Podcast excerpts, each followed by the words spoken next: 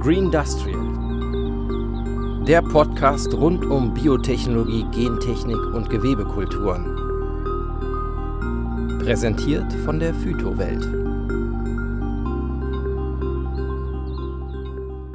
Hi und herzlich willkommen bei dieser neuen Folge von unserem Podcast Green Industrial. Mein Name ist Janina und ich bin eine BTA. Das bedeutet, ich habe eine Ausbildung zur biologisch-technischen Assistentin gemacht und ich sitze hier in Begleitung. Hallo zusammen, mein Name ist Nikolai und ich bin Agrarbiologe. Das heutige Thema, was wir euch mitgebracht haben, umfasst die pflanzliche Gewebekultur. Und ehe wir mal wieder direkt in das Thema einsteigen, lieber Nikolai, möchtest du uns vorab eine Definition davon geben? Gerne gebe ich euch eine Definition von meinem persönlichen Herzensthema der pflanzlichen Gewebekultur, die eine Sammlung von verschiedenen Methoden ist. Und all diese Methoden arbeiten mit sterilen Pflanzenteilen, Pflanzengeweben, mit verschiedenem Ziel. Das ist meistens die Vermehrung, der Erhalt oder die züchterische Veränderung dieser Pflanzengewebe. Und das Ganze findet unter sterilen Bedingungen statt mit oberflächensterilisiertem Pflanzenteilen, die auf einem Nährmedium, das könnt ihr euch vorstellen wie Wackelpudding, in kleinen Kunststoff- oder Glasbehältern kultiviert werden. Das Ganze findet dann unter Abschluss von externer Luft statt in einem geschützten Kulturraum. Man nennt das dann In-vitro-Kultur. Und das Ganze funktioniert bei Pflanzen so gut, weil, anders als bei Zellen von Säugetieren zum Beispiel, sind Pflanzenzellen totipotent. Das heißt, eine Zelle kann sich in jede andere Zellform einer Pflanze verändern, wenn man die richtigen Bedingungen hat. Und das ist für uns am greifbarsten mit menschlichen Stammzellen. Also aus einer Zelle kann sich jede andere Zellform entwickeln. Und so kann man aus einer einzelnen Pflanzenzelle eine ganze Pflanze mit Blüte, Blättern, Wurzeln und allem, was dazugehört, regenerieren. Oh, wow, also die pflanzliche Zelle als echter Verwandlungskünstler. In meiner Vorstellung sieht es jetzt wie folgt aus. Ich habe viele kleine Behälter mit Wackelpudding und da habe ich meine kleinen Pflanzen, die darauf wachsen. Aber warum jetzt der ganze Aufwand? Das ist bestimmt auch sehr teuer und kostenaufwendig. Natürlich, das Ganze hat seinen Preis, das wird von Experten in spezialisierten Laboren durchgeführt, aber ist in vielen Fällen auch die einzige Technologie, die einen ökonomisch sinnvollen Weg eröffnet, gewisse Pflanzen zu nutzen. Es sind für mich vier Hauptbereiche, in denen pflanzliche Gewebekultur angewendet wird. Das ist einmal die industrielle Massenvermehrung von Pflanzen. Dann ist es der Bereich, in dem man Pflanzen von Viren befreit. Ich gehe gleich ins Detail, warum das wichtig ist. Dann ist es die Erhaltung von Pflanzen zum Schutz der jeweiligen Art oder vor allem zum Erhalt der genetischen Vielfalt für die Pflanzenzüchtung. Und dann ist es als Plattform für Gentechnik bei Pflanzen. Gehen wir kurz auf die Massenvermehrung ein. Ihr könnt euch jetzt vielleicht vorstellen, Pflanzen kann man auch über Samen vermehren und ihr fragt euch, warum soll ich das nicht immer über Samen machen? Das hat den Grund, dass wenn man Pflanzen über Samen vermehrt, diese Nachkommen sich oft von ihren Eltern unterscheiden. Und es gibt Pflanzen wie Bananen zum Beispiel, die sich nicht über Samen vermehren lassen.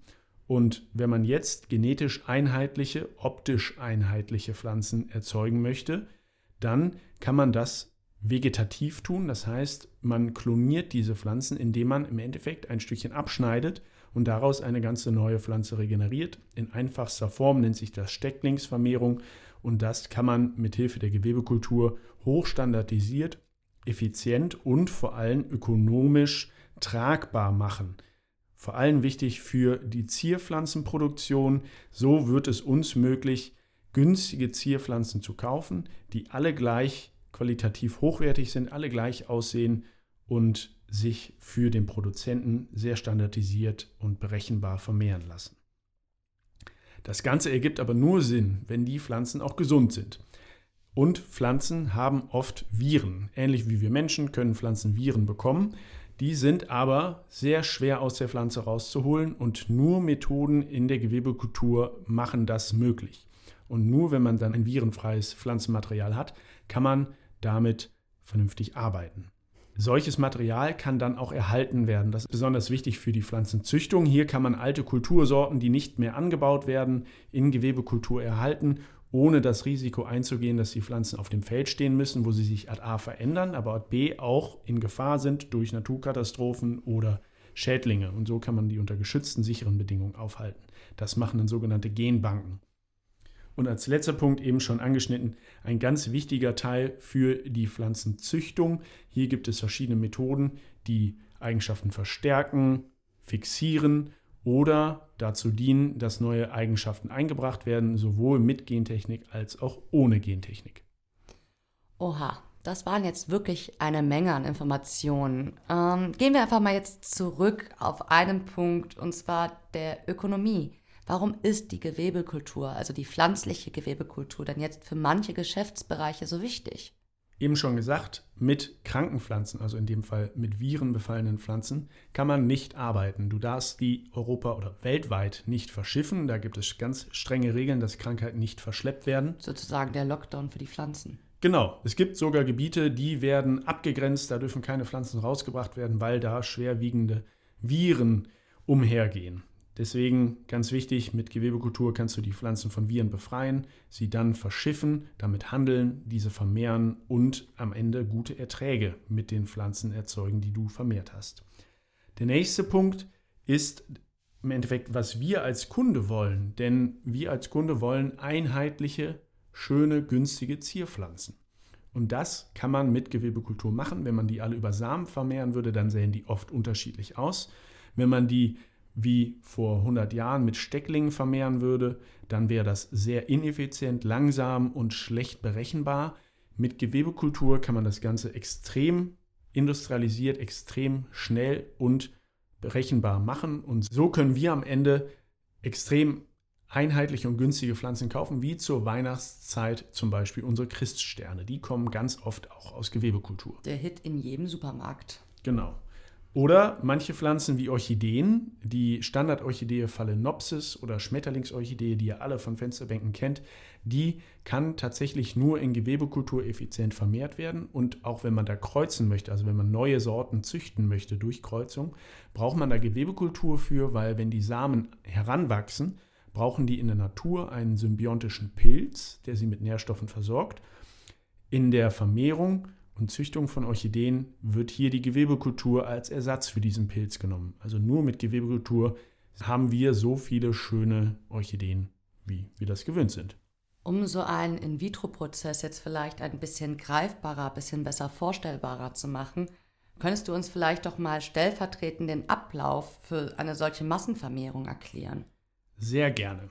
Gehen wir davon aus, wir haben ein Protokoll. Ein Protokoll könnt ihr euch vorstellen wie ein Backrezept. Das muss man für jede Pflanzenart und ganz oft sogar jede Pflanzensorte neu entwickeln. Das ist viel Forschungsaufwand. Wenn das einmal steht und man genau weiß, wie man die Pflanze vermehren kann, nennt man das ein Protokoll. Essentiell, um das Ganze ökonomisch tragbar durchführen zu können. Also, wir haben das Protokoll. Dann sitzen wir in einem Gewebekulturlabor an einer Sterilbank. Das ist ein Arbeitsplatz, der ein möglichst keimarmes Umfeld erzeugt, damit wir unsere Pflanzen nicht kontaminieren. Jetzt haben wir eine Spenderpflanze, die ist optimal, die wollen wir in großer Stückzahl haben. Von der nehmen wir das passende Stückchen Pflanze ab, das ist zum Beispiel ein Stückchen Stängel. Diesen Stängel nehmen wir dann und desinfizieren den, sterilisieren den. Mit einer Lösung versuchen wir alle Mikroorganismen von der Oberfläche zu entsorgen, denn da sind auch oft Schädlinge drauf, die uns in Gewebekultur Probleme machen können.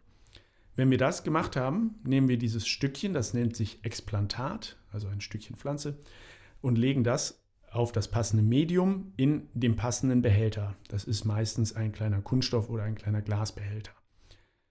Dieser Behälter kommt dann in einen Kulturraum. In dem Kulturraum haben wir definierte Lichtbedingungen, das ist immer künstliches Licht, und definierte Temperaturbedingungen. Und nach einer Weile fängt an, das Medium seinen Dienst zu tun, denn in dem Medium sind verschiedene Hormone, Nährstoffe, die Einfluss auf die Zelle haben und da sie ja totipotent ist, ihr sagen sollen oder sagen, was sie machen soll. Werde ein Spross, werde ein Blatt, werde eine Wurzel. Meistens bei der Massenvermehrung ist das zuerst ein Spross. Also aus dem kleinen Stückchen werden ganz, ganz viele kleine neue Sprosse. Die können wir vereinzeln und dann wird ihnen gesagt mit einem anderen Medium, jetzt Spross, bilde Wurzeln und dann hat man schon relativ schnell eine kleine Pflanze. Und davon ganz, ganz viele. Wenn die groß genug sind, werden die abgehärtet. Das heißt, man nimmt sie aus der Gewebekultur raus und gewöhnt sie langsam an das Klima, wo sie dann aufwächst. Das ist meistens ein Gewächshaus. Und da kommt sie dann auch in Erde und äh, man hat eine normale kleine Pflanze, die nur noch heranwachsen muss, dass sie in den Laden kommt. Und so läuft eine Massenvermehrung. Ein bisschen spielt sich jetzt gerade bei mir das Bild von einem Bäcker mit seiner Backmischung in meinen Kopf mit ein. Naja, damals hat er ja auch noch seine Brötchen per Hand geformt, wie damals die Pflanzenzüchter wohl auch alles per Hand gesteckt haben. Und heutzutage will der Endverbraucher natürlich seine schön immer gleichbleibenden, qualitativ hochwertigen Pflanzen. Und ja, ähnlich wie bei den Bäckerbrötchen, die kriegst du nämlich auch nicht mehr ohne Backmischung. Genau, das ist vor allem halt diese Backmischung, die sich auch in industriellem Maßstab umsetzen lässt. Ne? Also der hat das Ganze jetzt in Riesenbehältern anstatt auf einem Teller, wo er alles mit der Hand gemischt Genau. hat. Also Ähm, Also könnte man jetzt auch runtergebrochen sagen, dass diese In-vitro-Massenvermehrung einfach eine sehr technologisierte und saubere Stecklingsvermehrung bedeutet. Genau, das ist es. Äh, Die ist sehr vorhersehbar, sehr berechenbar. Man weiß immer genau, wie lange Gewebe braucht, ähm, bis es sich zum nächsten Schritt entwickelt hat. Es gibt auch andere Methoden in der Gewebekultur, als über Stecklinge zu vermehren, den sogenannten Kallus. Der spielt da ein, eine ganz zentrale Rolle. Das ist ein undefiniertes Pflanzengewebe, mit dem man viele verschiedene Sachen machen kann. Aber diese ganzen verschiedenen Methoden würden den Rahmen sprengen. Merken wir uns einfach, im Endeffekt ist es eine kontrollierte, saubere Stecklingsvermehrung. Ich hätte jetzt noch so viel mehr Fragen, aber leider läuft uns so ein bisschen die Zeit davon. Deswegen, um nochmal einen schönen Abschluss zu finden, die übliche Frage, wer macht es denn jetzt? Das sind im extremsten Fall ganz spezialisierte Labore, die nichts anderes machen und hier meistens Dienstleister für andere Unternehmen sind, die Pflanzen vermehren, züchten, erhalten wollen. Dann können sich große Pflanzenzüchter solche Labore leisten. Manchmal, das funktioniert in Deutschland auch sehr gut, schließen sich auch kleinere Pflanzenzüchter zusammen, um sich ein gemeinsames Labor zu ermöglichen.